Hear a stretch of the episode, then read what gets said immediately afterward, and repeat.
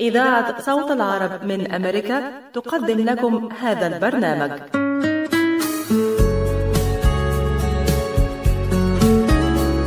القهوة عالم يجمعنا بناس نشوفها نحبها ومن جوه قلوبنا تفوت. قلوبهم دايما شايلة حكاوي وذكريات. هنشاركها معاهم مع فنجان قهوة.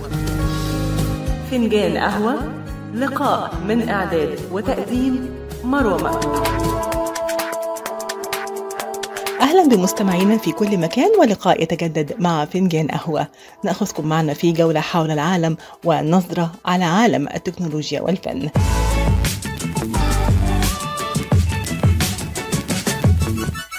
وقفة سريعة مع الفاصل الإعلاني ونبدأ معكم أولى الفقرات حاولنا كتير. خلينا نحاول كمان مرة الكلفة كبيرة والاحتمال ضعيف. يعني ما في أمل؟ للأسف حبيبتي. هنالك أمل لدى مركز إخصاب IVF ميشيغان الذي صنف من بين أفضل خمسين عيادة إخصاب في أمريكا وفق مجلة نيوزويك لعام 2023 ويعتبر الدكتور نيكولاس شما مؤسس مراكز IVF ميشيغان وأوهايو من أهم اخصائيي العقم في أمريكا. حيث أجرى أكثر من عشرين ألف عملية طفل أنبوب ناجحة حققت حلم الأبوة لكثير من الآباء والأمهات. وهو حاصل على البورد الأمريكي في أمراض النساء والتوليد والعقم والغدة الصماء التناسلية. الآن ولفترة محدودة خصم ألف دولار للحالات المؤهلة لإجراء عمليات في عيادات IVF ميشيغان لمزيد من المعلومات يرجى الاتصال على 2489-529600 IVF أمل يولد من جديد. قشات Mediterranean Market بإدارة سهر قشات وأولاده. يرحبون بالجالية العربية والكلدانية. جميع أنواع المواد الغذائية البان طازجة الكرزات والبهارات الطازجة. داخل الأسواق مطعم Mediterranean شيش كباب يقدم يوميا جميع أنواع الكباب. المقبلات العربية العراقية وصواني ال combo المميزة تفتح الأسواق من الثامنة إلى التاسعة مساء من الاثنين وحتى السبت. ومن الثامنة صباحا إلى التاسعة مساء يوم الأحد. تقع الأسواق على 32839 Northwestern Highway في مدينة فارمينغتون هيلز لحوم حلال للجالية الإسلامية لطلباتكم من المطعم call 248-538-7855 that is 248-538-7855 قشة Mediterranean Market خدمة متميزة ومعاملة راقية حكي معونها فهم في العين وأفهم كمان في ومن بمثل خبرة الدكتور عماد نقاش أستاذ الطب وجراحة العيون في جامعة وين. خبرة طويلة في التعامل مع أمراض العيون وجراحتها عمليات تعديل وتصفية النظر إزالة الماء الأبيض والأسود الجلوكوما وتصحيح النظر من أثار مرض السكر. كادر متخصص ومتدرب لخدمتكم. شعبة متخصصة للنظارات الطبية والهندسة اللاصقة. يقبلون معظم أنواع التأمين الصحي زوروهم في عيادتهم الواقعة على جنار والناين مايل في مدينة هيزل بارك للمواعيد اتصلوا على 248 336 3937 248 336 3937 أو عيادتهم في راجستر هولس للمعلومات اتصلوا على 248 299 3937 248 299 3937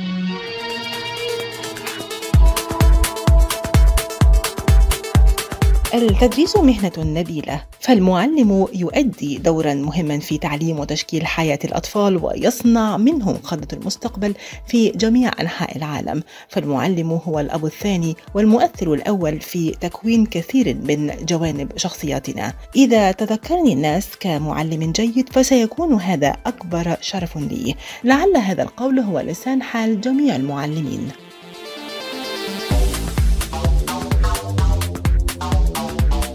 تحتفل الولايات المتحدة الأمريكية اليوم وهو الثلاثاء الأول من شهر مايو باليوم الوطني لتقدير المعلم.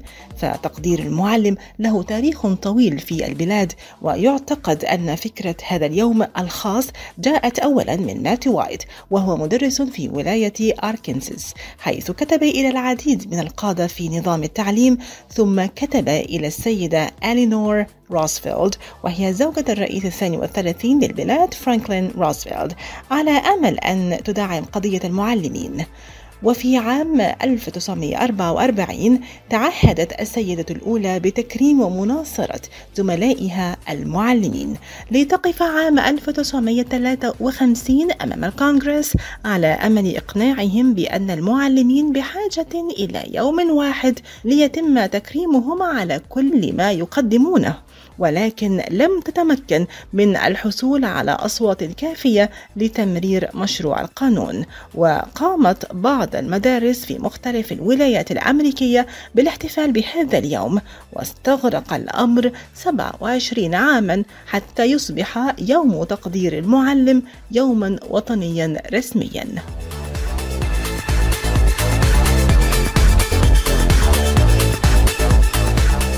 وفي عام 1960 قامت جمعية التعليم الوطنية بالشراكة مع مجلسي التعليم في ولاية كانساس وولاية إنديانا بالضغط على الكونغرس من أجل الاعتراف باليوم.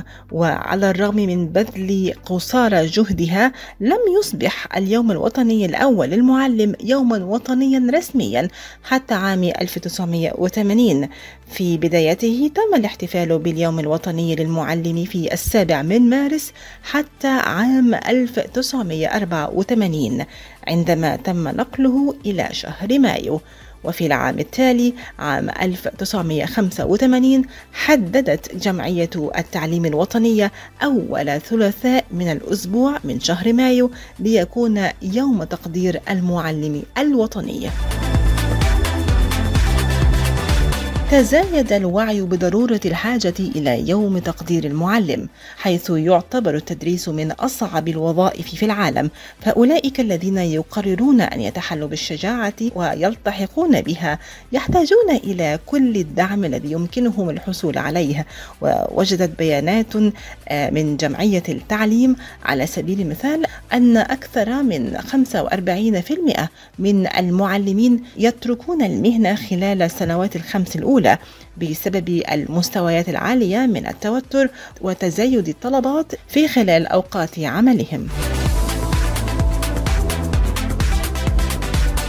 وبالمقارنة مع المهن الأخرى لا يكسب المعلمون في الولايات المتحدة الكثير كما أنهم ليسوا من بين المهن الأعلى أجرا. أظهرت الأبحاث التي أجراها موقع Business Insider أن المعلم يحقق ما يصل إلى 45 إلى 55 ألف دولار سنويا وتحتل نيويورك رأس قائمة الولايات التي يحصل فيها المدرسين على أعلى الأجور. يصل إلى 88 80 ألف دولار. تليها كاليفورنيا وواشنطن العاصمة وولاية نيوجيرسي ماريلاند ألاسكا وحتى ميشيغان التي احتلت المركز السادس عشر في تلك القائمة بلغ متوسط راتب المعلم فيها إلى 62 ألف دولار.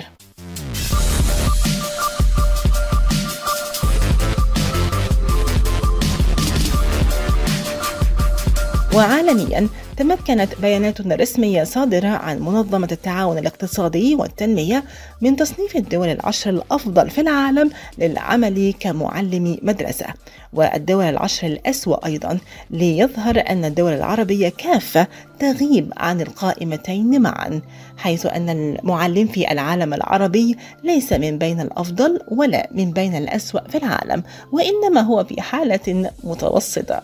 ويتبين من الأرقام أن الدولة الأفضل في العالم على الإطلاق بالنسبة للمعلمين هي لوكسمبورغ حيث يبدأ راتب المعلم في المدرسة الابتدائية ممن ليس لديه أي خبرات سابقة ولا مهارات إضافية بحوالي 79 ألف دولار سنويا على أن راتبه يصل عند الذروة إلى 137 ألف دولار سنويا تليها في قائمة سويسرا ثم ألمانيا. كوريا الجنوبية وتحتل الولايات المتحدة الأمريكية المركز الخامس في تلك القائمة للدول الأفضل عالميا بالنسبة لمعلمي المدارس. وفي المركز السادس عالميا تأتي النمسا ثم في المرتبة السابعة تأتي هولندا ثم كندا ثم أيرلندا وأخيرا تحتل اليابان المركز العاشر عالميا.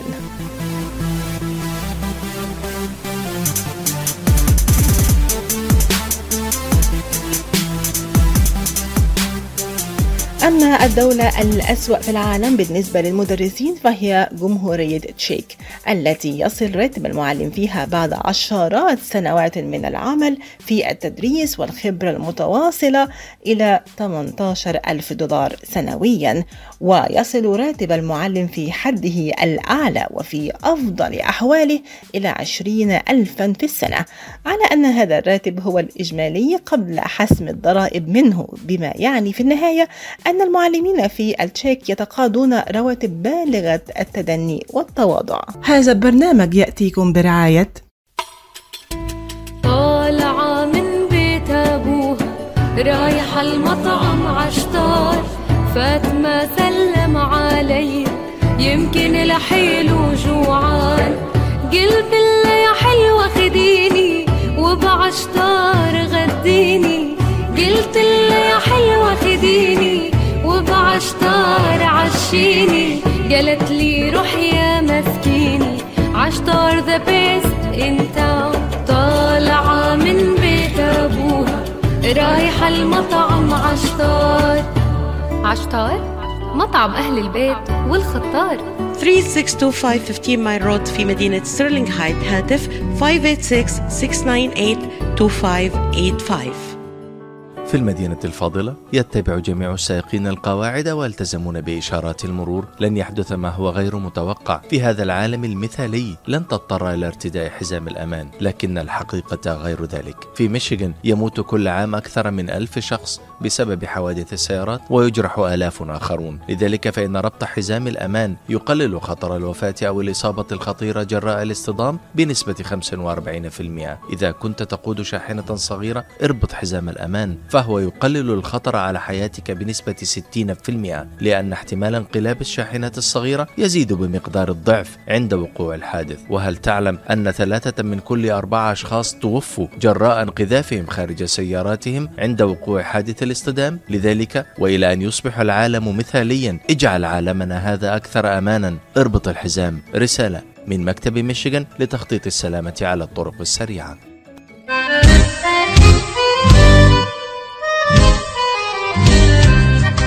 New Concept Products and Design بإدارة نجي عبود هل تحتاج فتح مطعم؟ هل تحتاج فتح محل المواد الغذائية؟ هل تحتاج تصاميم وخرائط؟ اتصل بناجي عبود على الرقم 734-744-9796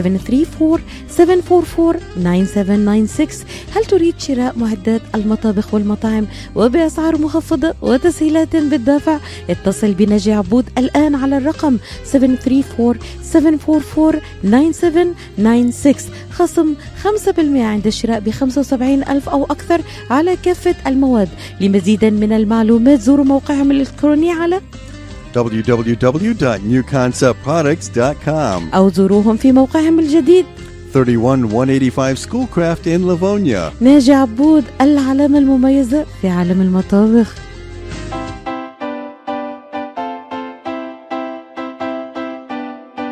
لا زلنا معكم مستمعين في فنجان قهوة وتساؤلات كثيرة حول الذكاء الاصطناعي.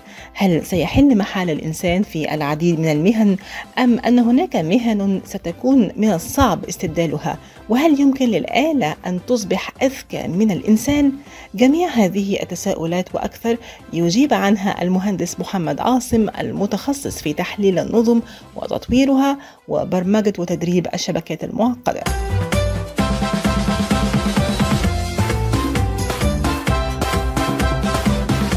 في سؤال بيطرح نفسه من ساعة ما ظهر الذكاء الاصطناعي بالشكل الرهيب ده في خلال السنة اللي فاتت والسؤال ده هو هل ممكن الذكاء الاصطناعي يوصل ذكائه لنفس مستوى ذكاء الإنسان؟ والسؤال الأهم هل ممكن مستوى الذكاء الاصطناعي يوصل في يوم من الأيام لمستوى أعلى من ذكاء الإنسان؟ والحقيقة إن العلماء اختلفوا جدا في السؤال ده سواء مستوى الذكاء الاصطناعي يوصل لمستوى الإنسان أو ممكن يتعدى مستوى الإنسان. من العلماء اللي قالوا آه ممكن وفي علماء كتير قالوا لا مش ممكن. ورغم إن العلماء اختلفوا في الإجابة على السؤال هل مستوى الذكاء الاصطناعي يوصل لمستوى الإنسان ولا لأ إلا إنهم اتفقوا على حقيقة واحدة. الحقيقة دي بتقول إن علشان الذكاء الاصطناعي يوصل مستوى ذكائه لمستوى الإنسان لازم يبقى عنده ملكة الإبداع إن هو يبقى مبدع وإن هو قادر إن هو يبدع. يعني يقول حاجة مبدعة زي ما, يقول ما مثلا يقول شعر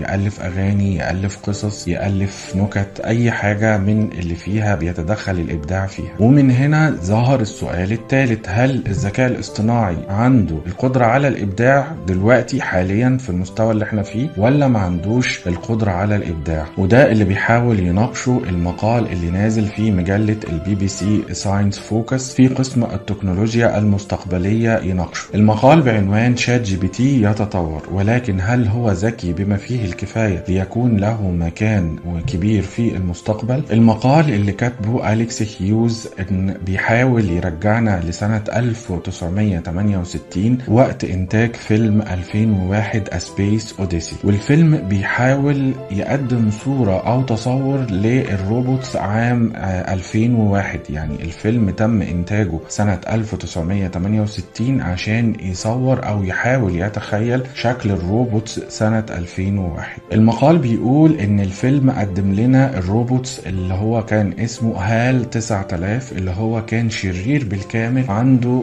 شر طاغي جدا وعنده نية كبيرة إن هو يأذي البشرية أو يأذي الإنسان بأي صورة من الصور. واحد زي بيتر بينتلي عالم الكمبيوتر والمؤلف في كلية لندن الجامعية بيقول إن ال ChatGPT 4 أو ال ChatGPT بصفة عامة عنده إمكانيات كبيرة قوي أو أكبر بكتير من اللي الناس بتحاول تستخدمه فيه وهو لسه ما تمش اكتشافه بشكل كامل لحد دلوقتي. المقال كمان ذكر الحدث اللي عملته مايكروسوفت وإن هي ربطت المتصفح أو ال browser بتاعها اللي هو Bing بالذكاء الاصطناعي من خلال استخدام أداة الذكاء الاصطناعي ChatGPT version 4 ودي النسخة الأحدث وبكده أي حد ممكن يستخدم الذكاء الاصطناعي في البحث وإن هو يطلع له نتيجة بشكل دقيق جدا للغاية. كمان إحنا قلنا ال ChatGPT ال version الأخيرة اللي هي version 4 أضافوا ليها إمكانيات لل financial والتحليل المالي كبيرة جدا. وبالتالي ده انعكس إن في شركات للدفع الإلكتروني والتحليل المالي زي ال Stripe وال Salesforce ابتدت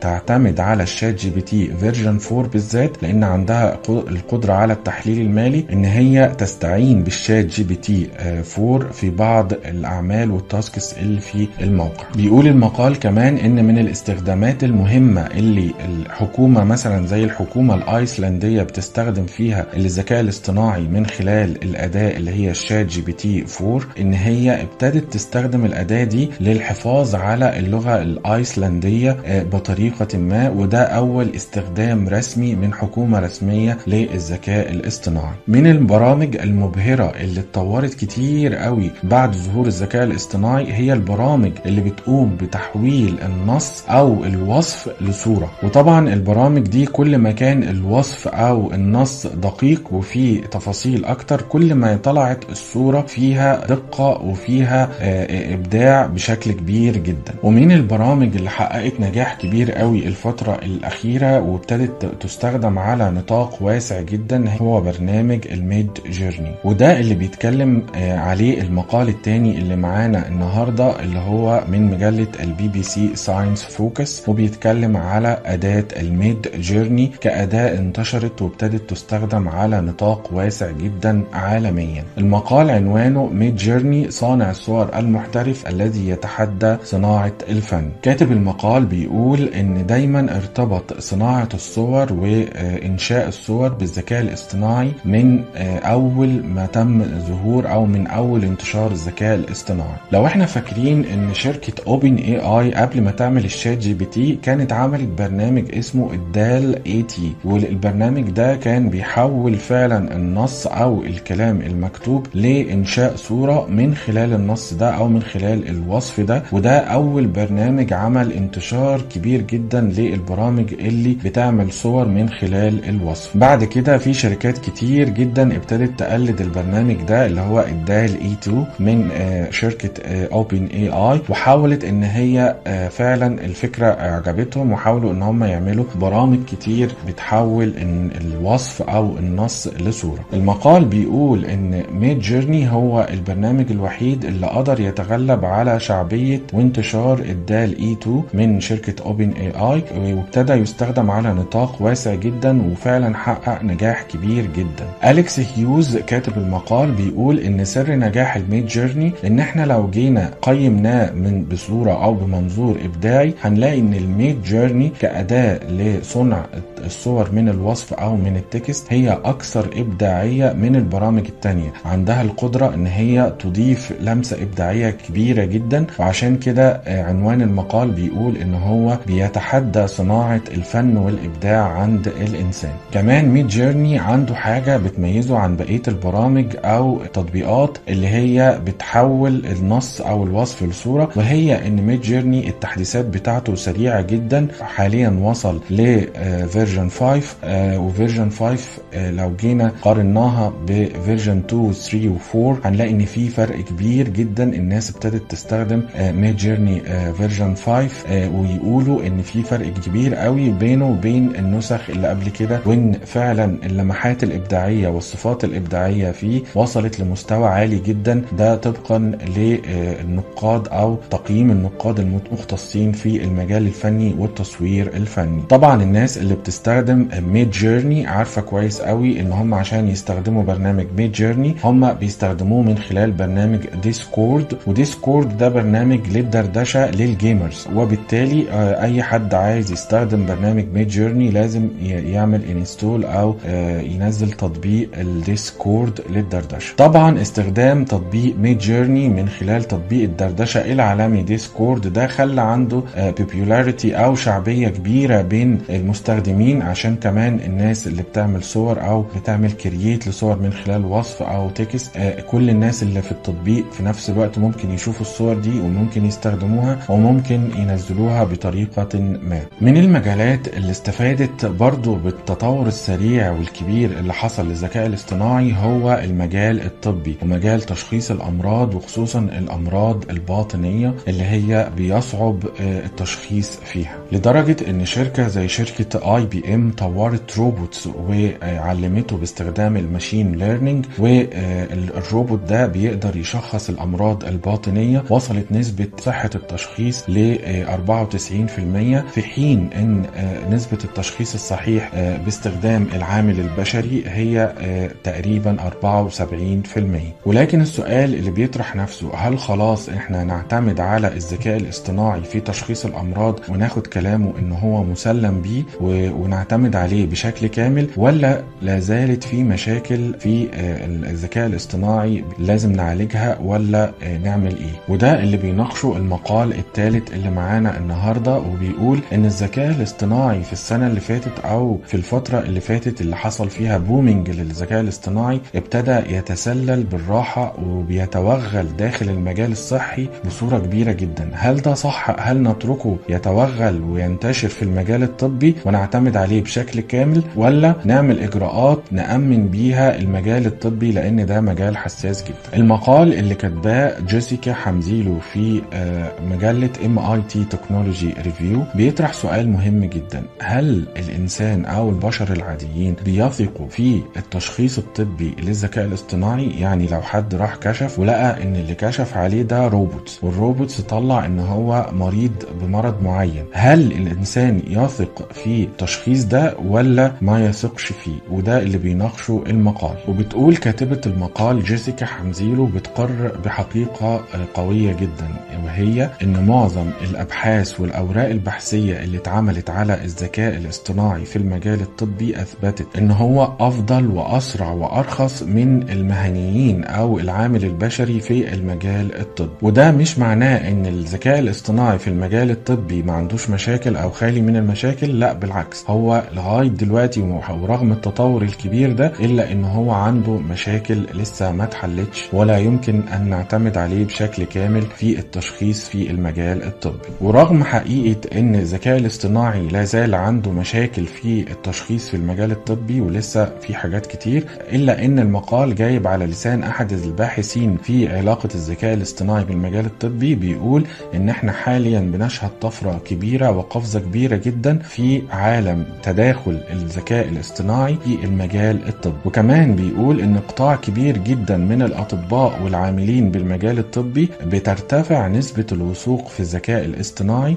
وعمله في المجال الطبي ابتدت ترتفع كتير جدا. يعني بعض العاملين أو معظم العاملين في المجال الطبي ابتدوا يثقوا بصورة كبيرة جدا في الذكاء الاصطناعي وعمله في المجال الطبي وتشخيصه في المجال الطبي. وبتقول ساندرا واتشر أستاذة التكنولوجيا والتنظيم في جامعة أكسفورد في لندن في المملكة المتحدة إن في عاملين هم اللي بيدفعوا الذكاء الاصطناعي إن هو يتوغل وينتشر في المجال الطبي بصورة كبيرة جدا. والعامل الأول هو التطور السريع والكبير قوي اللي بيحصل في الذكاء الاصطناعي وده اللي بيأهله إن هو يكون فعلا مؤهل إن هو يستخدم على نطاق واسع جدا في المجال الطبي ويتم الاعتماد عليه بصورة كبيرة جدا في في المجال الطبي. العامل الثاني إن كل ما زاد الاعتماد على الذكاء الاصطناعي في المجال الطبي لقوا إن ده بيخفض من تكاليف العلاج بصورة كبيرة جدا على مستوى الناس وده فعلا عامل بيخلي الشركات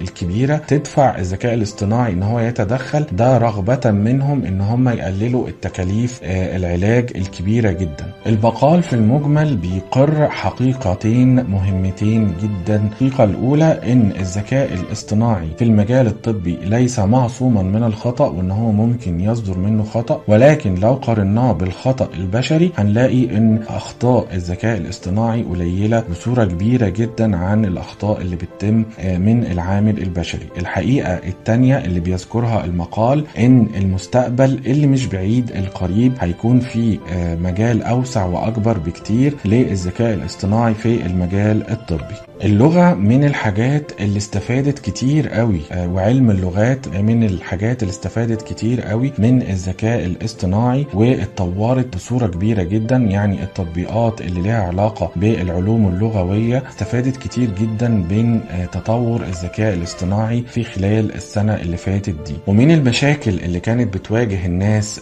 بصورة كبيرة جدا في الماضي وقبل التطور الهائل للذكاء الاصطناعي هي مشكلة تحويل الصوت ال voice ل text مكتوب ونص مقروء طبعا مش المشكلة عدم وجود تطبيقات بتقوم بتحويل الصوت لنص مكتوب. التطبيقات كتير جدا ولكن المشكلة كانت في دقة التطبيقات دي. يعني هل أنا لما أقول voice أو أتكلم هل التطبيق بأي درجة هيحاول يحول صوتي أو ال voice ده ل text؟ لكن الحقيقة بعد ظهور وال booming اللي عمله والتطور الكبير اللي عمله الذكاء الاصطناعي البرامج دي استفادت كتير جدا. من تطور الذكاء الاصطناعي وبدات في برامج تحول فعلا ال voice لنص مكتوب بصورة دقيقة جدا نسبة الدقة فيها تصل لمستويات عالية جدا حوالي حاجة و90% زي التطبيق اللي إحنا هنناقشه دلوقتي معانا في الحلقة. التطبيق هو dictation.io والتطبيق ده استخدامه بيكون عن طريق ال browser. يعني أنا مش محتاج إني أنزل تطبيق أو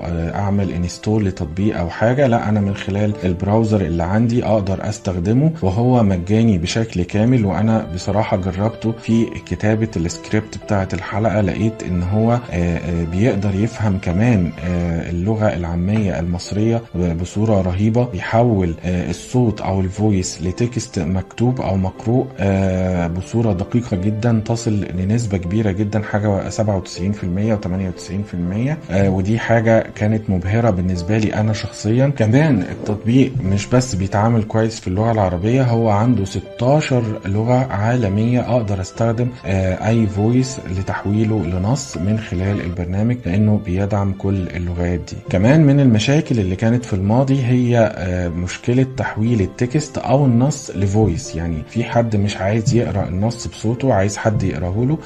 دي مشاكل كانت بتواجه الناس زمان. ولكن برضو بعد تطور الذكاء الاصطناعي البرامج دي ابتدت تستفيد من الذكاء الاصطناعي الاصطناعي بصورة كبيرة جدا وابتدت تظهر تطبيقات برضو دقتها عالية جدا ويطلع الموضوع بصورة طبيعية جدا و voice over كويس جدا. ومن التطبيقات اللي بتقوم بكده هو تطبيق 11labs.io وهو تطبيق مش مجاني آه، بالكامل هو آه، بيديني 333 حرف آه، أقدر أحولهم في النسخة ال free أقدر أحولهم ل voice أو voice over أو بيديني limit 1000 character في الشهر. بعد كده أنا لازم أعمل لو أنا عايز حاجة أكبر من كده لازم أعمل upgrade أو subscribe في باقة أو حاجة زي كده. طبعا كمان بيوفر 10 أصوات مختلفين أقدر أنا أختار ما بينهم. أنا جربته ولقيت كمان إن ال voice over بيطلع طبيعي جدا وقوي جدا كأن فعلا هو في حد بيقرأ النص ده.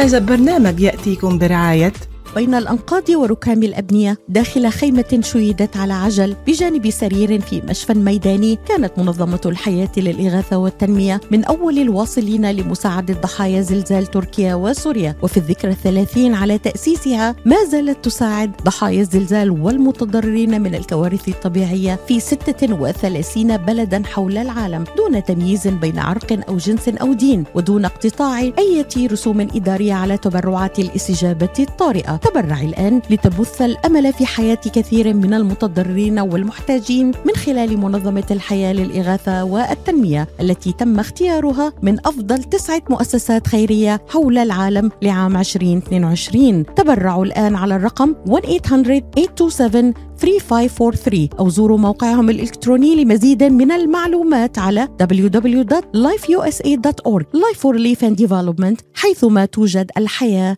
يوجد الأمل. في الشتاء نقضي معظم أوقاتنا في الأماكن المغلقة مع كثير من الناس سواء كان ذلك لتشجيع الفريق الرياضي المفضل أو الاحتفال مع العائلة والأصدقاء أو السفر لقضاء عطلة بعيدة. ساعد في حماية نفسك وعائلتك والآخرين في المجتمع. لتستمتع بشتاء آمن حافظ على تلقي أحدث جرعة من لقاح كوفيد 19 والإنفلونزا لمعرفة المزيد يرجى زيارة michigan.gov/covid vaccine. رسالة من وزارة الصحة والخدمات الإنسانية في ولاية ميشيغان. أهلا وسهلا شرفتونا. تفضلوا على الأكل. ما في أحلى من جمعة الحبايب على السفرة بالويكند واو شو طيب ورق العنب مثل اللي بتعمله ستي. صحتين حبيبتي والكبة كيف شفتيها؟ امم مثل ما بتعملها ستي. وشو رأيك بالكنافة؟ الكنافة؟ لا مش معقول. كنافة ستي. مأكولات زياد. نكهة الأجداد يتوارثها الأحفاد. خالته فيني أسألك؟ شو طابخة بكرة؟ يعتبر كتاب الأحلام واحدا من أشهر كتب الطبيب والباحث العلمي الشهير وأحد أعلام القرن العشرين الدكتور مصطفى محمود وقد حقق هذا الكتاب مبيعات ضخمة منذ أن صدر وحتى يومنا هذا وفي كتاب الأحلام يشرح المؤلف بشكل مبسط ماهية الأحلام وتفسيراتها بداية من تفسيرات فرويد وصولا لتفسيرات كثير من العلماء الآخرين الذين قدموا شرحا أكثر نضجا لأن الحلم في النهاية حدث شخصي بحت ومكاشفة سرية بين الشخص ونفسه وتفكير ذاتي في أخص خصوصياته. تحير العلماء في الوصول إلى تفسير علمي لظاهرة الأحلام وظهرت آراء مختلفة. فمنها ما يقول أنها عبارة عن رسالات غيبية يتم إرسالها إلى الشخص عن طريق الملائكة أو الشياطين. أما علماء الفسيولوجيا فقد قالوا أنها تنتج من الاستجابة الفسيولوجية لأعضاء جسم الإنسان عندما يتأثر بالمؤثرات الخارجية وكان هذا الاستنتاج اعتمادا على تجاربهم العلمية. ما هو رأي علم النفس في مسألة الأحلام ولماذا ننسى أحلامنا عندما نستيقظ؟ هذا هو ما سنتعرف عليه مع الدكتور محمد خطاب أستاذ علم النفس بكلية الآداب جامعة عين شمس. النفس البشرية لا تفقد شيئا من مضمونها فكل إحساس وكل تجربة وكل عاطفة وكل خبرة مهما كانت صغيرة وضئيلة لا تفنى. لأنها غير قابلة للاندثار ولكنها تتراكم في العقل الباطن لتعود مرة أخرى للظهور في زلة لسان أو نوبة غضب أو حلم غريب. ويرى بريكسون أننا في الحقيقة لا ننام ولكن حواسنا تسترخي فنظل نرى ونسمع أثناء النوم. ولكن مرئياتنا وأحاسيسنا تأتي باهتة أي أن الجسم لا ينام ولكنه يظل مثل المدينة المفتوحة والفرق بين الحلم واليقظة هو درجة الدقة واليقين وأيضا الزمان والمكان. الدائرة المغلقة. نظرية الأحلام عند فرويد هي بعث للرغبات الحرام المدفونة في النفس من أيام الطفولة وهي قضاء للحاجات التي حرمنا منها بحكم الدين والأخلاق والآداب الاجتماعية كما أنها تحقيق لما لا يمكننا تحقيقه في الواقع وما لا يليق أن نفكر فيه في يقظتنا ونحن بكامل وعينا. وكما هو الأمر في الأحلام يرى فرويد أن الأعراض العصبية هي محاولة للتنفيس عن رغبة مكبوتة وليس شرطا أن تكون نائما ليقوم العقل الباطن بالتنفيس عن رغباته. وإنما هو يعمل في اليقظة أيضا. فكل زلة لسان إنما هي تكشف عن رغبة باطنة تحاول إخفاءها. غول اسمه الواقع. النوم قد يكون وسيلة للهروب من الواقع فهو الدواء الذي يتعاطاه مرضى الأعصاب. ذلك لأن الواقع دائما معقد وثقيل فمن المستحيل إرضاء الجميع في وقت واحد أو تحقيق السعادة للجميع في وقت واحد. فما يسعد شخصا قد يبكي شخصا آخر كما أن الواقع له صفة الاقتحام فهو لا ينتظرنا أن نرحب به أو نرفضه وإنما هو دائما يفرض علينا وجوده. ويعتبر النوم هو السد العالي الذي يرتفع أمام الواقع. والحلم قد يكون انفصالا عن الواقع ولكنه اتصال بعالم آخر فوق الواقع وهو عالم الغيب. والأحلام هي الحكمة التي يبثها فينا عالم الغيب أن الحلم هو عودة للماضي والطفولة. يرى كارل يونغ أن الحلم إشارة للمستقبل وإلهام من الملأ الأعلى. ويرى إريك فروم أن الحلم هو تفكير شامل للماضي والمستقبل فهو أحيانا يمتاز بالصفاء لأنه يخلو من تشويش الواقع. لذلك تأتي بعض تنبؤاته صادقة. فالأحلام تستخدم كل الرموز الممكنة ولا تعتمد على رموز معينة. وأحسن من يفك هذه الرموز هو صاحب الحلم نفسه لأنه هو الذي وضعها. اكتشاف الحلم ليس هذيانا وإنما هو خبرة العقل الباطن وبصيرته. فأحيانا لا يستطيع الإنسان أن يفسر في يقظته ووعيه ما يبثه عقله الباطن في الحلم. يروي الكاتب أنه رأى ثلاثة أحلام في ثلاث ليال متتالية تكاد تكون مفزعة ففي الحلم الأول يذهب لرؤية سيدنا الحسين وفي الحلم الثاني يطلبه سلام موسى للعمل في مجلة مسائية وفي الحلم الثالث يرى نفسه في مساحة خضراء يقرأ كتابا به صفحات لإبراهيم ناجي يناقشه في قصة كتبها. ويرى الكاتب أنه من خلال ثلاثة أحلام في ثلاث ليال متتالية مع ثلاثة سفراء من عالم الموتى أنه قد يكون إشارة على اقتراب ساعته وقد يكون انشغاله بفكرة الموت بسبب وفاة صديقه المفاجئ أدى إلى اصطدام عقله الباطن مما أدى إلى شعوره بالخوف من الموت. وقد يكون تفسير هذه الأحلام هي الرغبة في الزواج. مع خوف باطني شديد من الإقدام على هذه الخطوة وأنها بالنسبة له كالإقدام على الموت. وهذا يدل على أن النظريات التقليدية في تفسير الأحلام غير كافية لأن الحلم في النهاية هو حادث شخصي وأن صاحب الحلم هو الذي يضع نظريته ورموزه كما أنه هو الذي يمتلك مفتاح هذه الرموز. فلا توجد نظرية عامة لتفسير الأحلام والنظريات الموجودة هي مجرد إرشادات واقتراحات وعلى كل شخص أن يكتشف نظريته في نفسه. حقيقة الحب. الطريق إلى اللذة في الحب هو الاندماج ومعايشة التجربة بخسائرها ومكاسبها. في حين أن رجل العلم قد يضحي بمتعة الشعور في سبيل متعة المعرفة. لذلك هو مستريح على الدوام هادئ الأعصاب. لذلك فإن الشعور بالحب شيء بينما حقيقته شيء آخر. فعندما نبحث عن حقيقة الحب نصطدم بالواقع فالعلاقات تكاد تكون مشوهة. يكسوها الغرور والأنانية والعقد النفسية. إن الحب الحقيقي هو إحساس داخلي ينمو بطريقة تلقائية.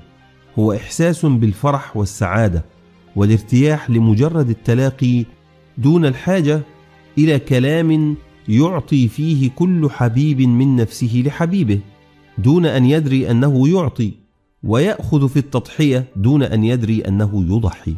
يهتم كل منهما بالآخر يحمل همه ويفرح لفرحه وكل منهما لا يطلب شيئا من الآخر.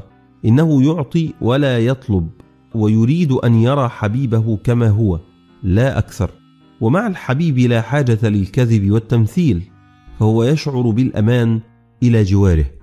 يكتفي به عن كل الناس وفي الحب الحقيقي الإخلاص لا يتم باتفاق أو تعاقد وإنما يتم من تلقاء نفسه حيث يمتلئ كل منهما بالآخر.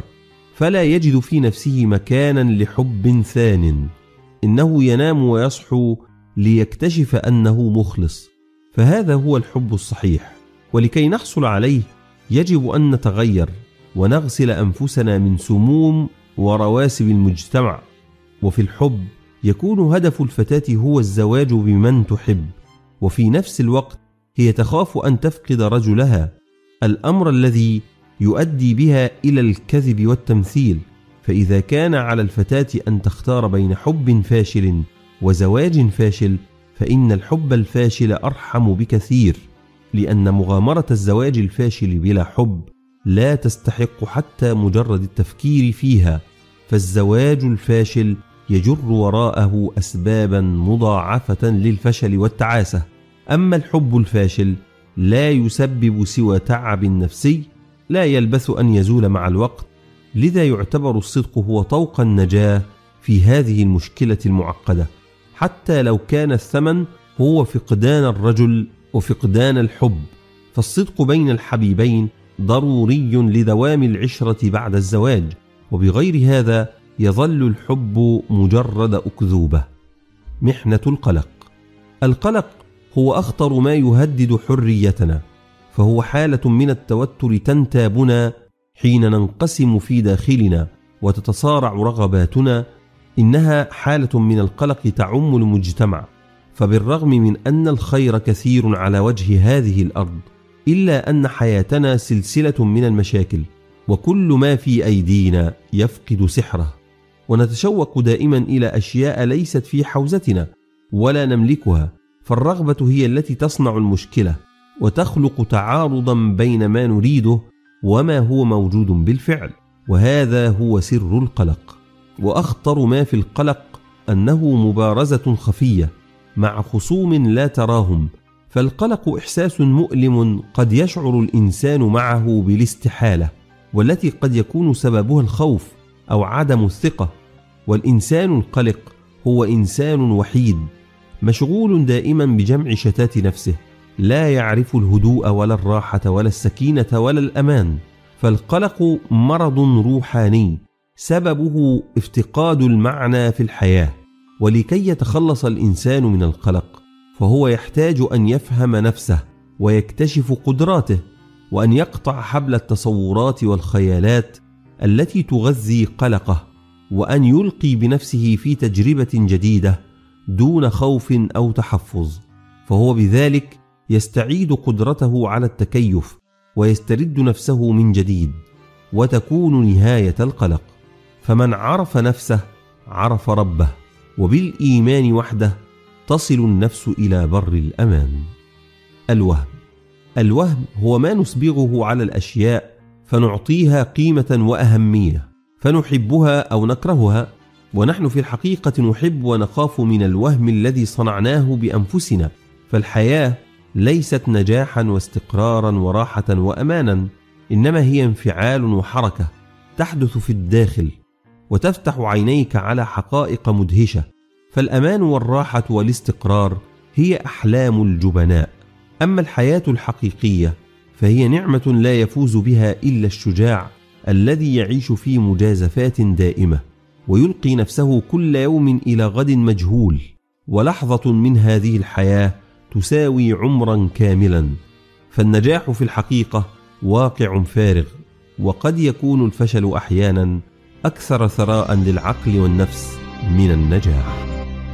هذا البرنامج يأتيكم برعاية هل تعاني من ألام في المفاصل أو العظام؟ هل جربت الأدوية دون فائدة؟ هل تفكر في إجراء عملية؟ انتظر الحل لدى مركز Top Rehab للعلاج الطبيعي جهاز SoftWave علاج جديد غير جراحي يستخدم الموجات فوق صوتية لتحفيز الجسم على بدء عملية الشفاء وتوليد أنسجة جديدة في مجالات جراحة العظام الكسور العناية بالجروح وعلم الجمال دون جراحة أو تخدير وقت علاج قصير نتائج سريعة طويلة الأمد تستخدمه العديد من المراكز البحثية الطبية والرياضية الرائدة في أمريكا. الآن حصريا في ميشيغان لدى مركز Top Rehab للعلاج الطبيعي. احجز جلسة تقييم شامل لحالتك بواسطة جهاز SoftWave وبرسوم رمزية. اتصلوا الآن على 313-846-0555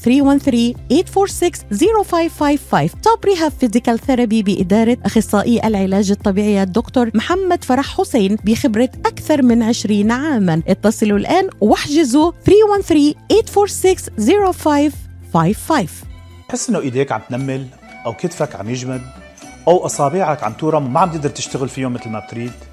مرحبا أنا الدكتور عبد المجيد قطرنجي. زورونا بموقعنا الإلكتروني www.kachanjihandcenter.com لتتعرفوا على كيفية العلاجات لإصابات اليد والكتف والكوع. وإن شاء الله تقدروا تشاركونا بافتتاح مركزنا الجديد في تروي ميشيغان. ونتمنى لكم العفو والعافية. للمواعيد زورونا في عيادتنا الواقعة على 1565 في مدينة تروي البناء F أو اتصلوا بنا على الرقم 248-869-4263 That's 248-869-4263 وأخيرا مستمعينا وصلنا إلى المحطة الفنية ونجم هذا الشهر هو الفنان الراحل سمير غانم وتقرير خاص مع الزميله عبير شوقي عن مشواره الفني. سمير غانم هو سمورة فطوطة مسعودي جحا وميزو كابتن جودة وشخصيات كتير كتير آخرها كان عم حلواني في مسلسل لهفة. هي بصمة تركها لنا الفنان الجميل الذي أدخل البهجة والابتسامة في قلوبنا ثم رحل عن عالمنا في نفس هذا الشهر مايو عام 2021 سمير غانم كان جزءا لا يتجزأ من طفولتنا وذلك من خلال أعماله خاصة شخصية فطوطة التي اخترعها وقام بأدائها بشكل شديد العبقرية والتلقائية في نفس الوقت. فمن لم يحب هذه الشخصية الصغيرة التي كانت ترتدي زيا أخضر اللون وبابيون كبير وشعر كبير والدويتو الذي كانت تلعبه مع شخصية سمورة. أيوه. أيوه يا سمورة. أنا معاك. لا لا سيب الخط. أيوه ده أنا طالب البلد. أيوه. أيوه أنا بطوطة. أيوه أنا اللي طالب نمرة 14 400 44 14 أيوه نمرتنا في البلد. كلما مر الوقت كان سمير غانم يمثل جزءا كبيرا من بهجتنا وذلك من خلال أعماله التي ضمت قدرا كبيرا من الارتجال والمرح. هو صاحب مواهب متعددة في الغناء والأداء الحركي بالإضافة إلى الكوميديا التي كان متميزا جدا بها على مدار رحلة فنية امتدت إلى خمسين سنة. كان خلالها عابرا للأجيال بمرحه وأسلوبه الخاص ومخزون الموهبة الذي لا ينتهي. أنا طلبت حق اللجوء السياسي. لجوء سياسي؟ وعد يدوني الجنسية بعد خمس سنين. معقول يا بهلول؟ معقول عايز تقعد هنا في تركيا خمس سنين؟ أنا مالي ومال تركيا. أنا طلبت اللجوء هنا في الحمام التركي. حمام؟ وعد يدوني الجنسية الحمامية التركية بعد خمس سنين. ولد سمير غانم في الخامس عشر من نوفمبر من عام 1937 في أسيوط. والتحق بكلية الشرطة نزولا لرغبة والده اللواء يوسف غانم. لكنه لم ينجح بها وتركها بعد استنفاذ سنوات رسوبه ونقل دراسته إلى الإسكندرية ودخل كلية الزراعة حيث تعرف على الفنان الراحل وحيد سيف وقدما معا بعض العروض الغنائية على مسرح الجامعة. انضم بعدها مع الضيف أحمد وجورج سيدهم وشكل فرقة ثلاثي أضواء المسرح وفي عام 1970 وبعد وفاة الضيف أحمد قدم جورج سيدهم وسمير غانم عددا من المسرحيات واستعان بالفنان عادل إمام ليلعب دور الضيف أحمد لكنهم لم يستمروا كثيرا. قدم سمير غانم أكثر من 160 فيلما و40 مسرحية والعديد من الفوازير. أولها كان عام 1968 فوازير ثلاثي أضواء المسرح. وبعدها قدم عدة مواسم لفوازير فطوطة وكانت آخر فوازير قدمها في عام 1997 بعنوان النص الحلو. إلى جانب المسلسلات الإذاعية وتقديمه للبرامج. كما قدم أكثر من مئة أغنية من بينها ثلاث ألبومات غنائية رسمية تم إصدارها في الأسواق بصورته واسمه. فأول مرة كانت عام 1983 عندما استغلت شركة إنتاج غنائي شعبيته الكبيرة وقدمت له ألبوما غنائيا حمل عنوان مانا مانا وتضمن عشر أغنيات أبرزها الكورة مدورة وأنا مبسوط. وأنا حبيب وأنا موهوب.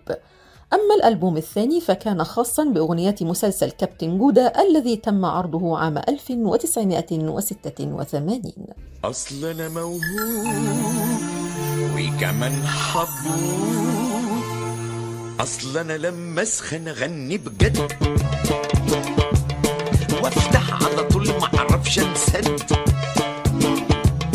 وأضرب صواريخ واحدف طوب علشان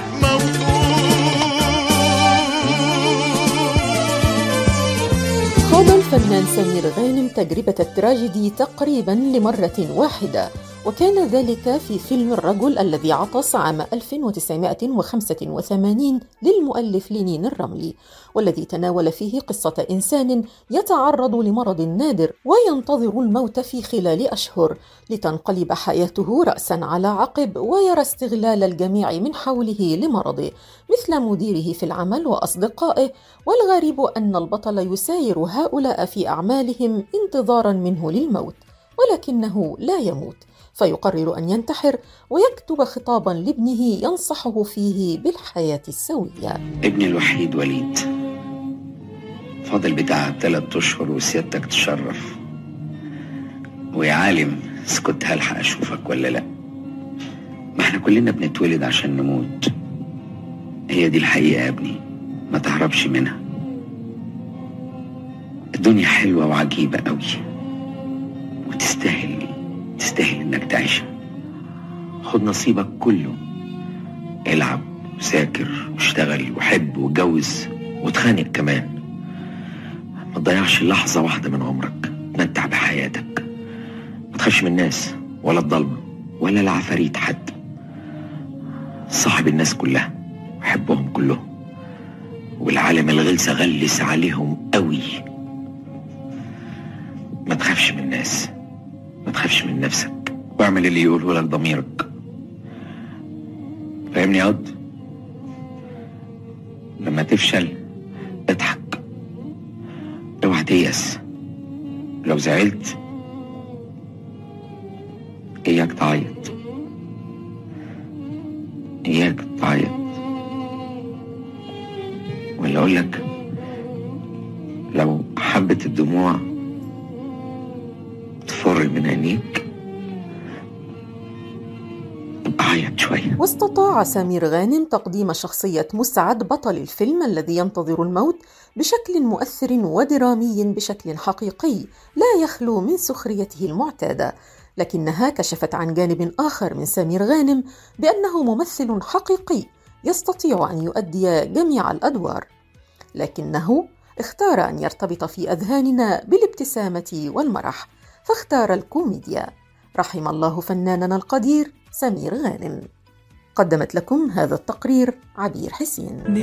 شكرا لكم حسن المتابعة مستمعينا في كل مكان وإلى أن يتجدد اللقاء في الثلاثاء الأول من كل شهر. لكم تحيات مروة مقبول.